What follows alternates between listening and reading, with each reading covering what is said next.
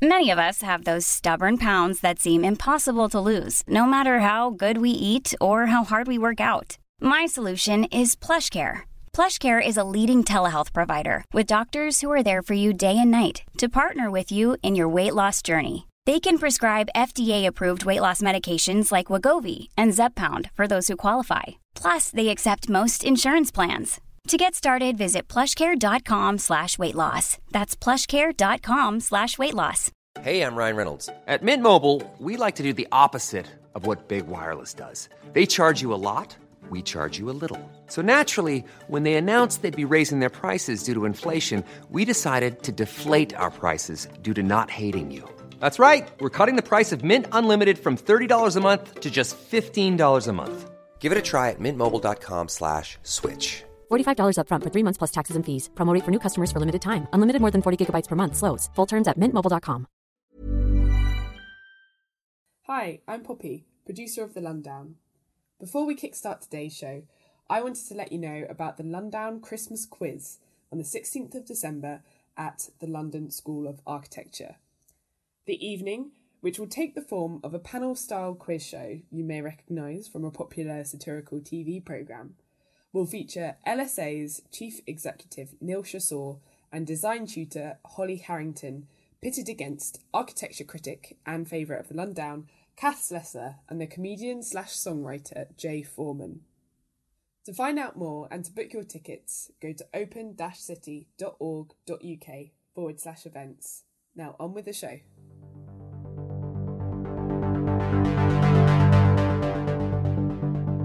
Bank of England warns the cladding crisis could undermine UK financial stability. Planet Organics' arrival in Broadway Market sparks a row over gentrification. Plans for new homes within a Southwark housing estate are met with backlash from residents. And the six mega design teams vying to transform a tiny Bermondsey pocket park. My name is Zoe Cave. I work at Open City, and I will be bringing you a roundup of this week's top London architecture news. Welcome to the Lundown.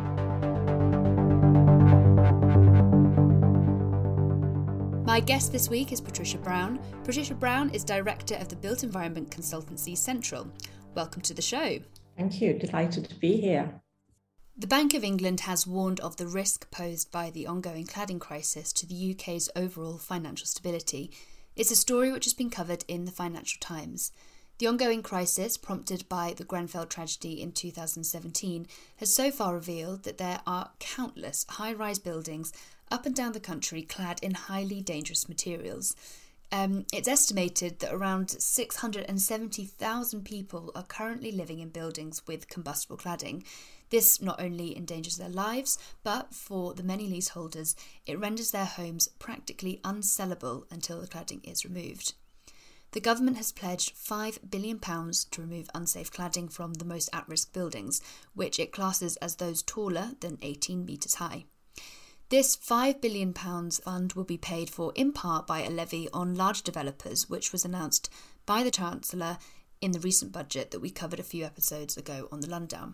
But this sum is just a tenth of the £50 billion Colmore Tang Construction, a Midlands based cladding specialist, estimates to be the true cost of replacing all dangerous cladding in the UK. So, for some context, £50 billion equates to one third of the annual output of the whole construction industry. Now, the Prudential Regulation Authority, the Bank of England's body responsible for supervising banks, has raised concerns that it believes the government has yet to grasp the full scale of the crisis. It expects that the costs to mortgage lenders will be far larger than those outlined so far. Property owners in these at risk buildings are now faced with enormous bills to either fix uh, defects or maintain temporary fire safety measures. And without a full costing, which is what enables valuers to assess the worth of the property, lenders are unable to issue mortgages on those homes. So, this is what the Prudential Regulation Authority is warning.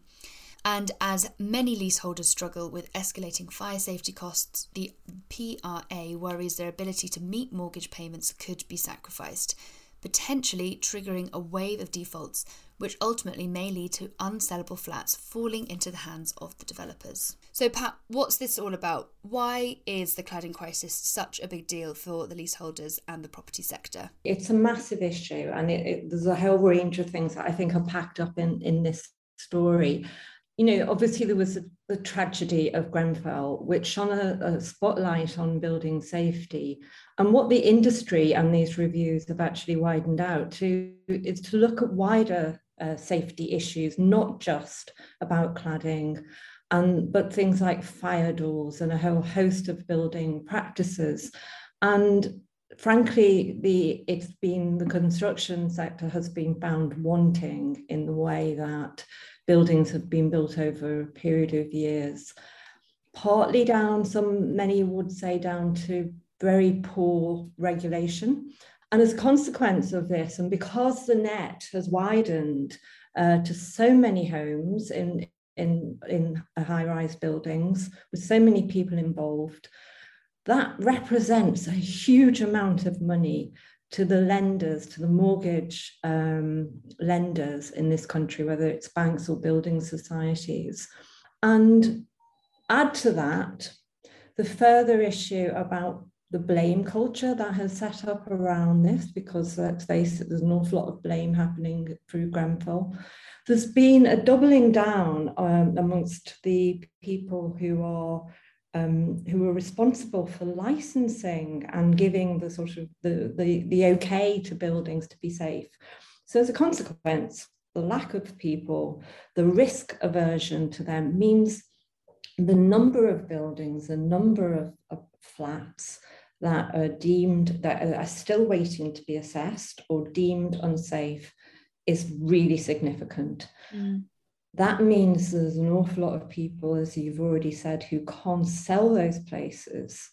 And, and you know, for a whole raft of reasons, their lives are just shredded. So it's a quality of life issue and a mental health issue for many people, as well as a, as a built environment issue. Mm. I suppose also so much of buying a house is that, as we've shown, um, since the 2008 crashes that property prices just go up it's the most it's the the savviest wisest thing you can do with your money and your sort of this promise of home home ownership yeah and and actually it's sort of it's taken the thatcher promise of you know your home of your own and many yeah. of these people have bought into into into flats in uh, former council blocks and you know which are the ones who are particularly some of them are particularly badly affected.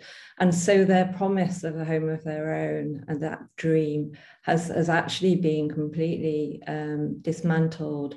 My interpretation is that this seems to have pivoted from a cladding scandal to a cladding crisis um, as soon as it started to more explicitly affect the UK's financial market. Um, so how and why are we in a situation where residential property prices are such a big part of the UK financial stability? You know, they're an asset class which people lend against. Mm. Um, it may be, you know, there's the variety of asset classes like stocks and shares. And, you know, many of our pensions, for example, are invested, most of high proportion of our pension funds are invested in real estate. We need real estate to perform for us in order to get the returns on investment, in order to create um, that pot of money that then gets divvied up within our pensions. Yeah. So housing and, and commercial real estate or industrial real estate is all part and parcel of the, the merry-go-round, the money-go-round that mm-hmm. makes our economy work. Um, so that's that's the, the main reason I, I think it's it's become a crisis. But as I've already said, this is no longer a cladding crisis. This is a crisis of safety. And it's a crisis of confidence in the industry. And it points to a whole range of wider issues, like the, the aforementioned government being asleep on uh, the wheel in terms of the actual um, ensuring that compliance was, was correct. It also points to the wider issues of sort of lack of investment in the right things in, in our buildings and our built environment. This leads us on to how long this has been going on for. So the cladding crisis has been going on for over four years now. Um, what is the way out of this? So we've heard about kind of a culture shift, a through collaboration. In the government's autumn budget, Rishi Sunak announced a new residential property developers tax, which they hope will raise two billion over the next decade. What are your thoughts on this being the right move to get industry to pay for the problem? Um, I think industry is accepting it has to step up to the plate, but it's a societal issue. It's you know it's a, what I pointed out earlier on really, which is it points to a variety of things about dash to the bottom. If we don't if we don't have a proper conversation about what good looks like and how we fund good, the right way of building things, if everything is is in in the supply chain is is just um, subbed out left, right, and centre, and costs are completely sort of hidden in there. You know that gives an awful lot of points where things can go wrong. So so I think we have to take a great more we have to take more responsibilities as a society. I think the government have to take more responsibility and have some more honesty in this. So i, I don't think it should entirely be laid uh, the, the cost of this should be entirely laid at the industry's door. From your perspective pat what sort of precedent do you think that this sets for other problems like climate change um, which could be offset through targeted taxation on, on big industry offenders? Um, well, that's the polluter pays principle, and I think the two things are not the same. Um, you know, you you should we should be asking people who are who are actually responsible for some of the um, worst issues in our society to put them right, whether that's climate change or or building safety. But equally, um, we also have to invest in what we need in the future. It's a, it's a theme that is going through everything I've just said, really. So it's what what do we have to invest in as, as, a, as a society? What is the issue about taxation, whether that's, you know, the conversation that's been going on about social care and NHS, mm-hmm. what, what should come out of general taxation and what should come out of targeted taxation is something that um, is has to be worked through. Thank you for supporting The Lundown by listening, subscribing, and sharing the show. Open City is a charity best known for the Open House Festival, but also for our tours, education programmes, and events. This show, along with the festival and schools programmes, are free because we believe everyone should have access to the tools and resources to learn about and experience our built environment. To keep this show free for everyone, we rely on those of you who can afford it to donate the equivalent of one coffee per month. If this is you, please go to open-city.org.uk forward slash flat white to donate and help keep these conversations accessible, inclusive, and honest. Last week, Stephanie Farmer signed up. Thank you. If you're not in a position to donate, then keep supporting us by listening and sharing amongst your friends and colleagues. London supermarket chain Planet Organic has responded to a local backlash over its soon to be open Broadway Market store. It is a story that has so far been covered by the Hackney Gazette and other local titles. The new store, which is due to open on the 14th of December, has prompted a pushback from some in the local community who, five months ago, launched a petition calling on local authority Hackney Council to block the shop from opening. The petition, which so far has accrued more than 3,500 signatures, highlights worries that the company will threaten and potentially outcompete the existing ecosystem of shops and small businesses on the famously hip thoroughfare, most of which are independent and family run.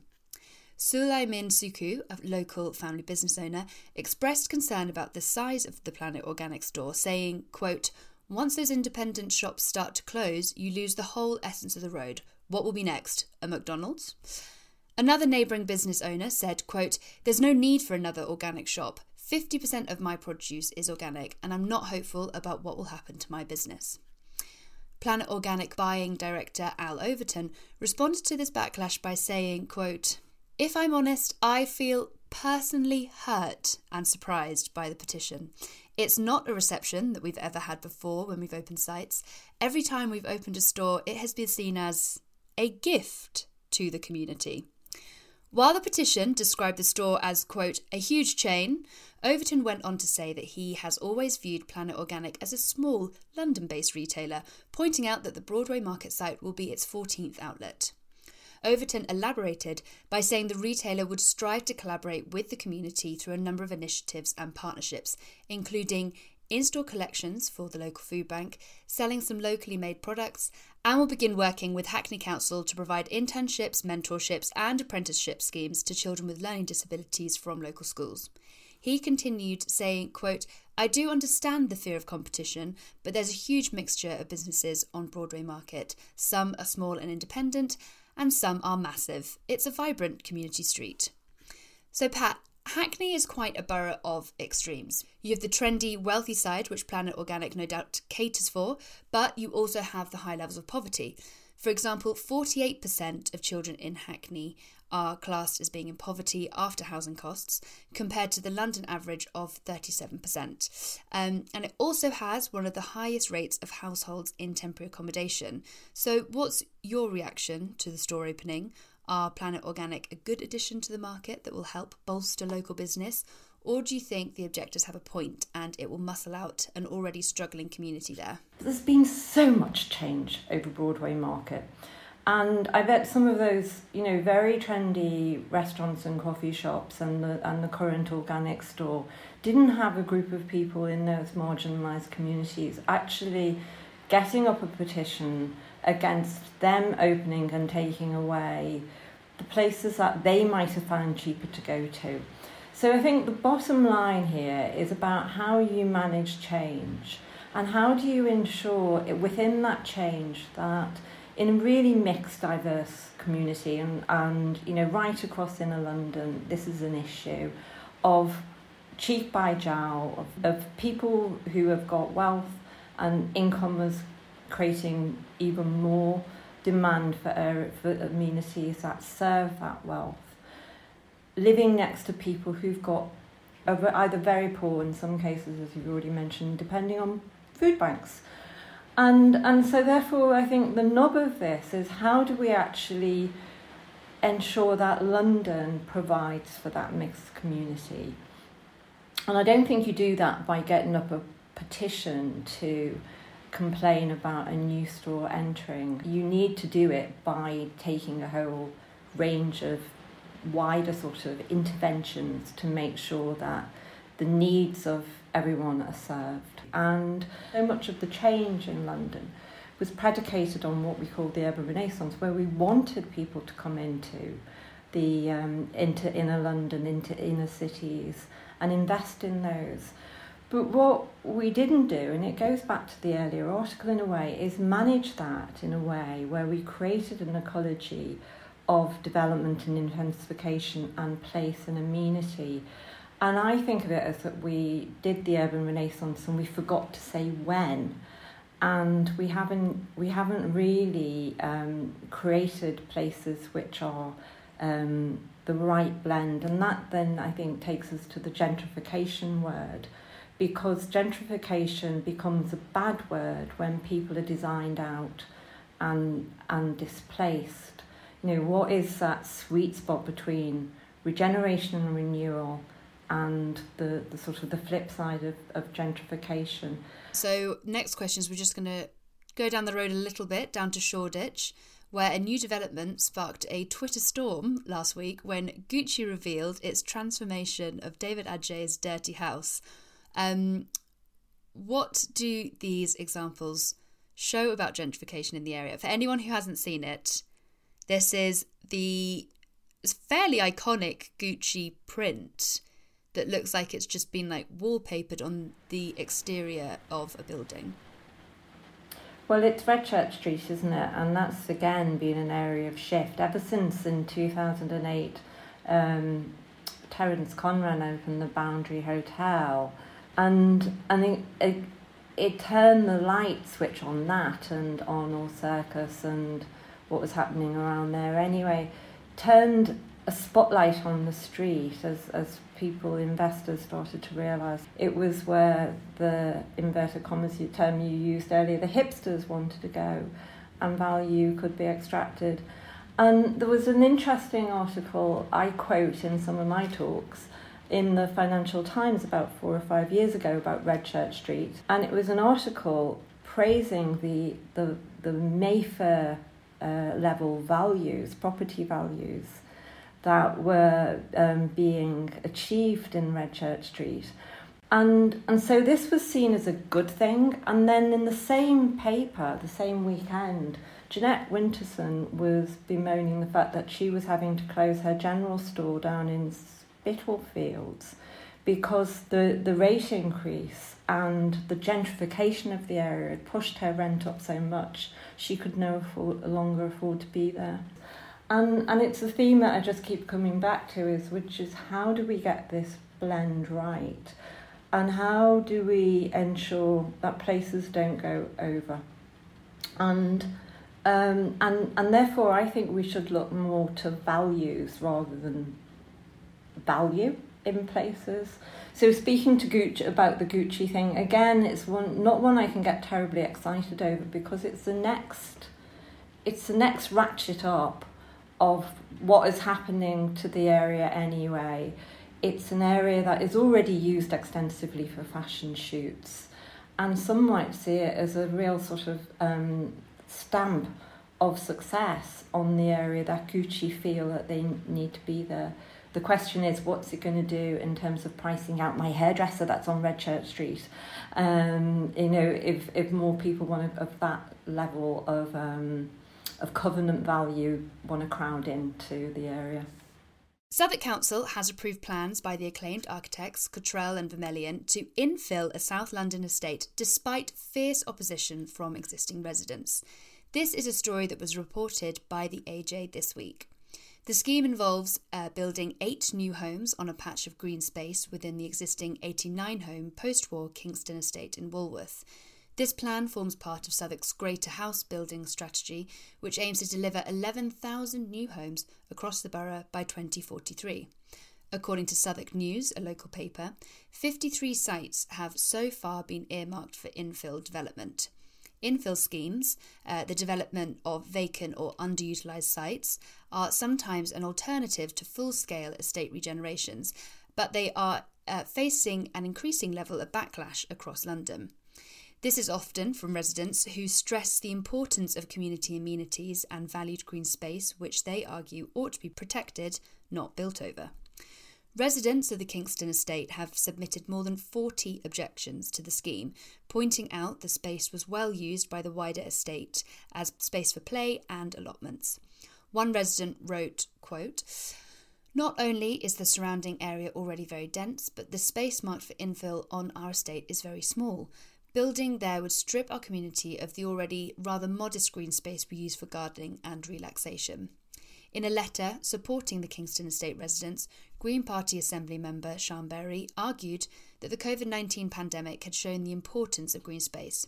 She said, quote, the mental and physical benefits of green space are invaluable, particularly for residents like these who live in flats. Building over this front garden would have a negative impact on well-being. Cottrell and Vermeulen co founder, Richard Cottrell said in a statement that the scheme would reinstate the planting beds and create a new play area on the corner of East Street, accessible from a new landscaped courtyard. He went on to also argue that the scheme would deliver a number of benefits to the wider estate, including improvements to the existing play space between Richmond House and Marshall House, new planting beds, and new trees. Stephanie Cryan from Southwark Council said that with the 16,000 people on its housing register, it was exploring every potential way to build as many council homes as it can. She said, we understand that some residents have raised concerns, and so we have committed to carrying out further engagement to ensure that residents' wishes are reflected in the improvements we would make to the overall estate. She added, We look forward to continuing to work with residents here to provide desperately needed new homes for our community. So, Pat, what's this all about? Why are infill projects uh, increasingly important and commonplace, given the social justice and climate change crisis facing London? But also, why are they proving so controversial? Gosh, this is a tricky one because overall, I think Southwark is a really good borough. You know, the, the, the heart of this is what Stephanie said, which is that they are trying to build council homes to reduce their, their waiting list. They've they've committed to building 11,000 new homes um, and they've been identifying sites over the past few years where they can actually bring those forward. Now, in a normal circumstance, you would expect people to go brownfield first, um, but actually, you know, bearing in mind the high land value of inner London and the fact that you know that urban renaissance I was talking about earlier meant that an awful lot of these brownfield sites have already been snapped up or allocated to housing need. What Southwark have actually been doing is finding land that they own, um, that they don't re- require them, you know, to purchase. So that takes them to the green spaces on social housing estates, and this is what is at the heart of this scheme, which is hugely problematic in my view despite the fact that I support Southwark in their aim to create more housing. And it's also a contradiction because we need green space. It's even more important now because of our um, desire to build densely. We need to give people spaces that they can garden in and meet in, and so on and so forth. And for biodiversity reasons, what also worries me about this, and I say this sitting in Bermondsey, if I walk to the river, the only green space I encounter is the green space that sits around council housing. There's a typical design pattern now where we build right up to the street line and and we personally are losing our sense of openness and green space and ability to see nature. And my neighbourhood is becoming increasingly grey, even though the road, the, the internal courtyards are offering green space to the community. I think also just to to focus in on how it's how infills are defined. So infills are described as development of vacant or underutilized sites but it seems that the residents don't see this as underutilised. But it also depends on what you mean by the word used. Because, you know, actually being able to see nature, you can't prove a use for that. Having green space and trees that are actually um, positive, you know, a, a, a sucking carbon out of the atmosphere and improving air quality this site is, you know, close to, as far as I can tell, close to the Walworth Road, which is, you know, a heavy, a busy area, busy trafficked area. So, so we need green space for all sorts of reasons, not just active, um, active play or sort of active participation in that green space. It makes us feel better. We, it is clinically proven that it gives us a, a better um, state of mind if we are around green space. Lots of things happen in, in green spaces that don't translate well into being measurable or being able to being put put like plugged into a spreadsheet. Yeah, and and I think that's a that's a big issue generally. You know, social a lot of the social impact and social value conversations going on at the moment. People are people who are thinking in a very sophisticated way about this, saying we shouldn't have simply um, decisions being made by by by spreadsheets and by metrics because that doesn't allow you to invest in the intangible things. And this, the green space, to a certain extent, it was is intangible. Although I'm sure there'll be landscape architects listening to this and throwing uh, bread the, the the radio or whatever they're listening to it on. It's a problem though for the reasons I've already said, which is Southwark are not doing this because they're malicious. They're doing it because they want to provide 11,000 new homes. And they're using the land that they own, like the garages and around those social housing sites. But those housing sites were designed as a piece which had landscape around them.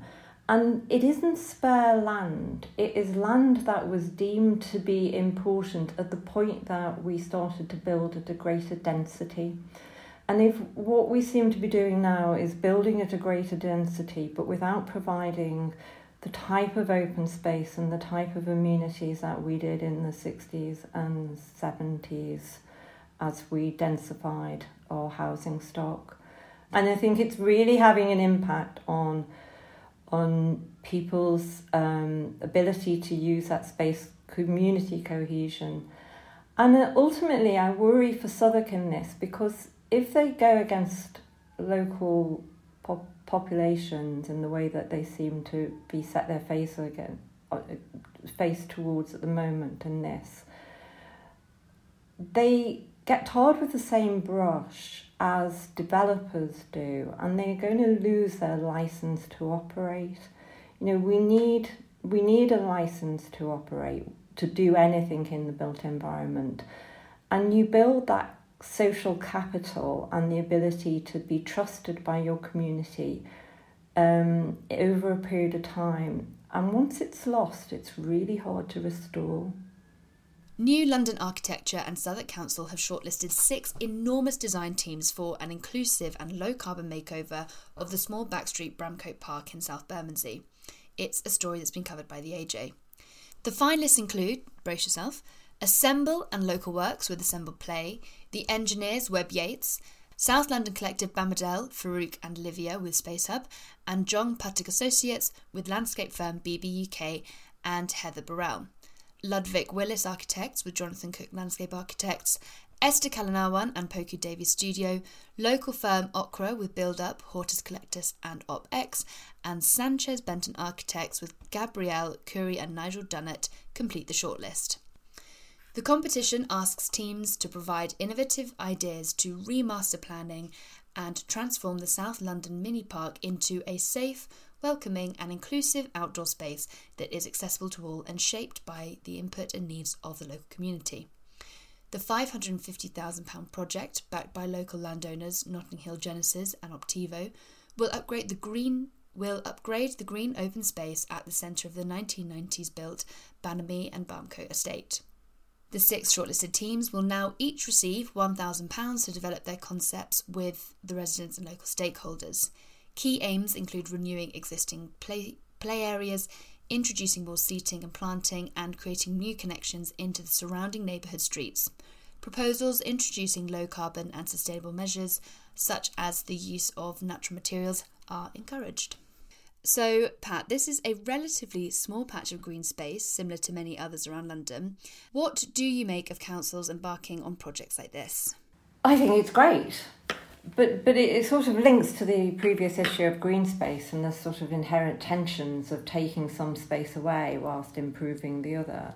But I think, you know, knowing a little, only a tiny bit about this, I think, you know, Southwark sees this as part of the um, the Old Kent Road um, opportunity area and sort of improving people's um, lives as a consequence of that intensification on the Old Kent Road. So I think the money for this is coming from the Section 106 agreements uh, of the new builds along Old Kent Road. Um, and I think as a concept, improving a new park and improving the road access, the issues of safe, the general safety, is we need more of it. What does this say about public commissioning now? So even small projects like this seem to require entrants to assemble these these huge teams. Um, is this procurement trend sustainable, especially when you consider that each team gets a thousand pounds, making a total of six thousand pounds, which is then split between twenty companies? What are your thoughts on this as a current trend? Commissioning is a is a big issue, regardless of whether it's how however you have to assemble, because whether or whether you get uh, an honorarium or not, because there's a huge amount of intellectual property is has to be put into both time and an intellectual property put into this. And so that's my biggest worry is making sure that we have a good commissioning environment and creatives of all stripes, whether they're graphic designers or um, landscape architects or architects, are respected and their intellectual property is deemed to have value, not just a sort of the concept of bashing an idea out over um, the course of an action an afternoon without realizing just how much training and expertise and blood, sweat, and tears goes into this. I would say one thing which is slightly controversial as well, and some friends might kick me for this, I am slightly worried about this notion, this sort of increase in competitions as um, almost like a publicity stunt. Um, and and and question without an answer where the motives come for some of these. Is it is it more about getting uh, publicity for organisations? Is it the right way to go? I don't know. There's there's a whole raft of things which I think comes down to goes right full circle to the very first conversation we had, which comes down to procurement. Thank you so much. Where can our listeners hear or f- read more about your work? Oh, I'm hopeless at this. I've had a website in production ever since I stopped running Central London Partnership. So I'm only available on Twitter or LinkedIn. Patricia London on Twitter. Okay, great. You've been listening to The Lundown, a show from Open City rounding up the big stories in architecture and the built environment each week in London. If you've enjoyed the show and want to know more about any of the stories we've discussed, we recommend subscribing to the Architect's Journal, which has covered all these issues and many more too. You can find the show on Twitter or Instagram at, at Open City London or by using the hashtag Lundown, L-N-D-D-W-N. Open City receives no public funding, so if you want to support our work, please go to open-city.org.uk slash support and sign up as an Open City friend. Open City is dedicated to making London a more open, accessible, and equitable city.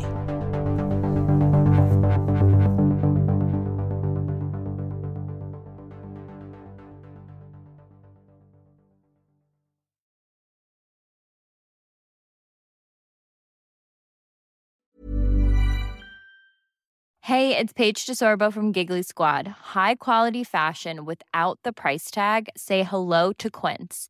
I'm snagging high-end essentials like cozy cashmere sweaters, sleek leather jackets, fine jewelry, and so much more. With Quince being 50 to 80% less than similar brands.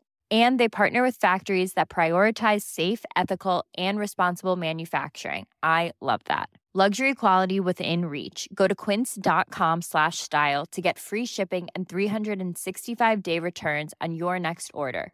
Quince.com slash style.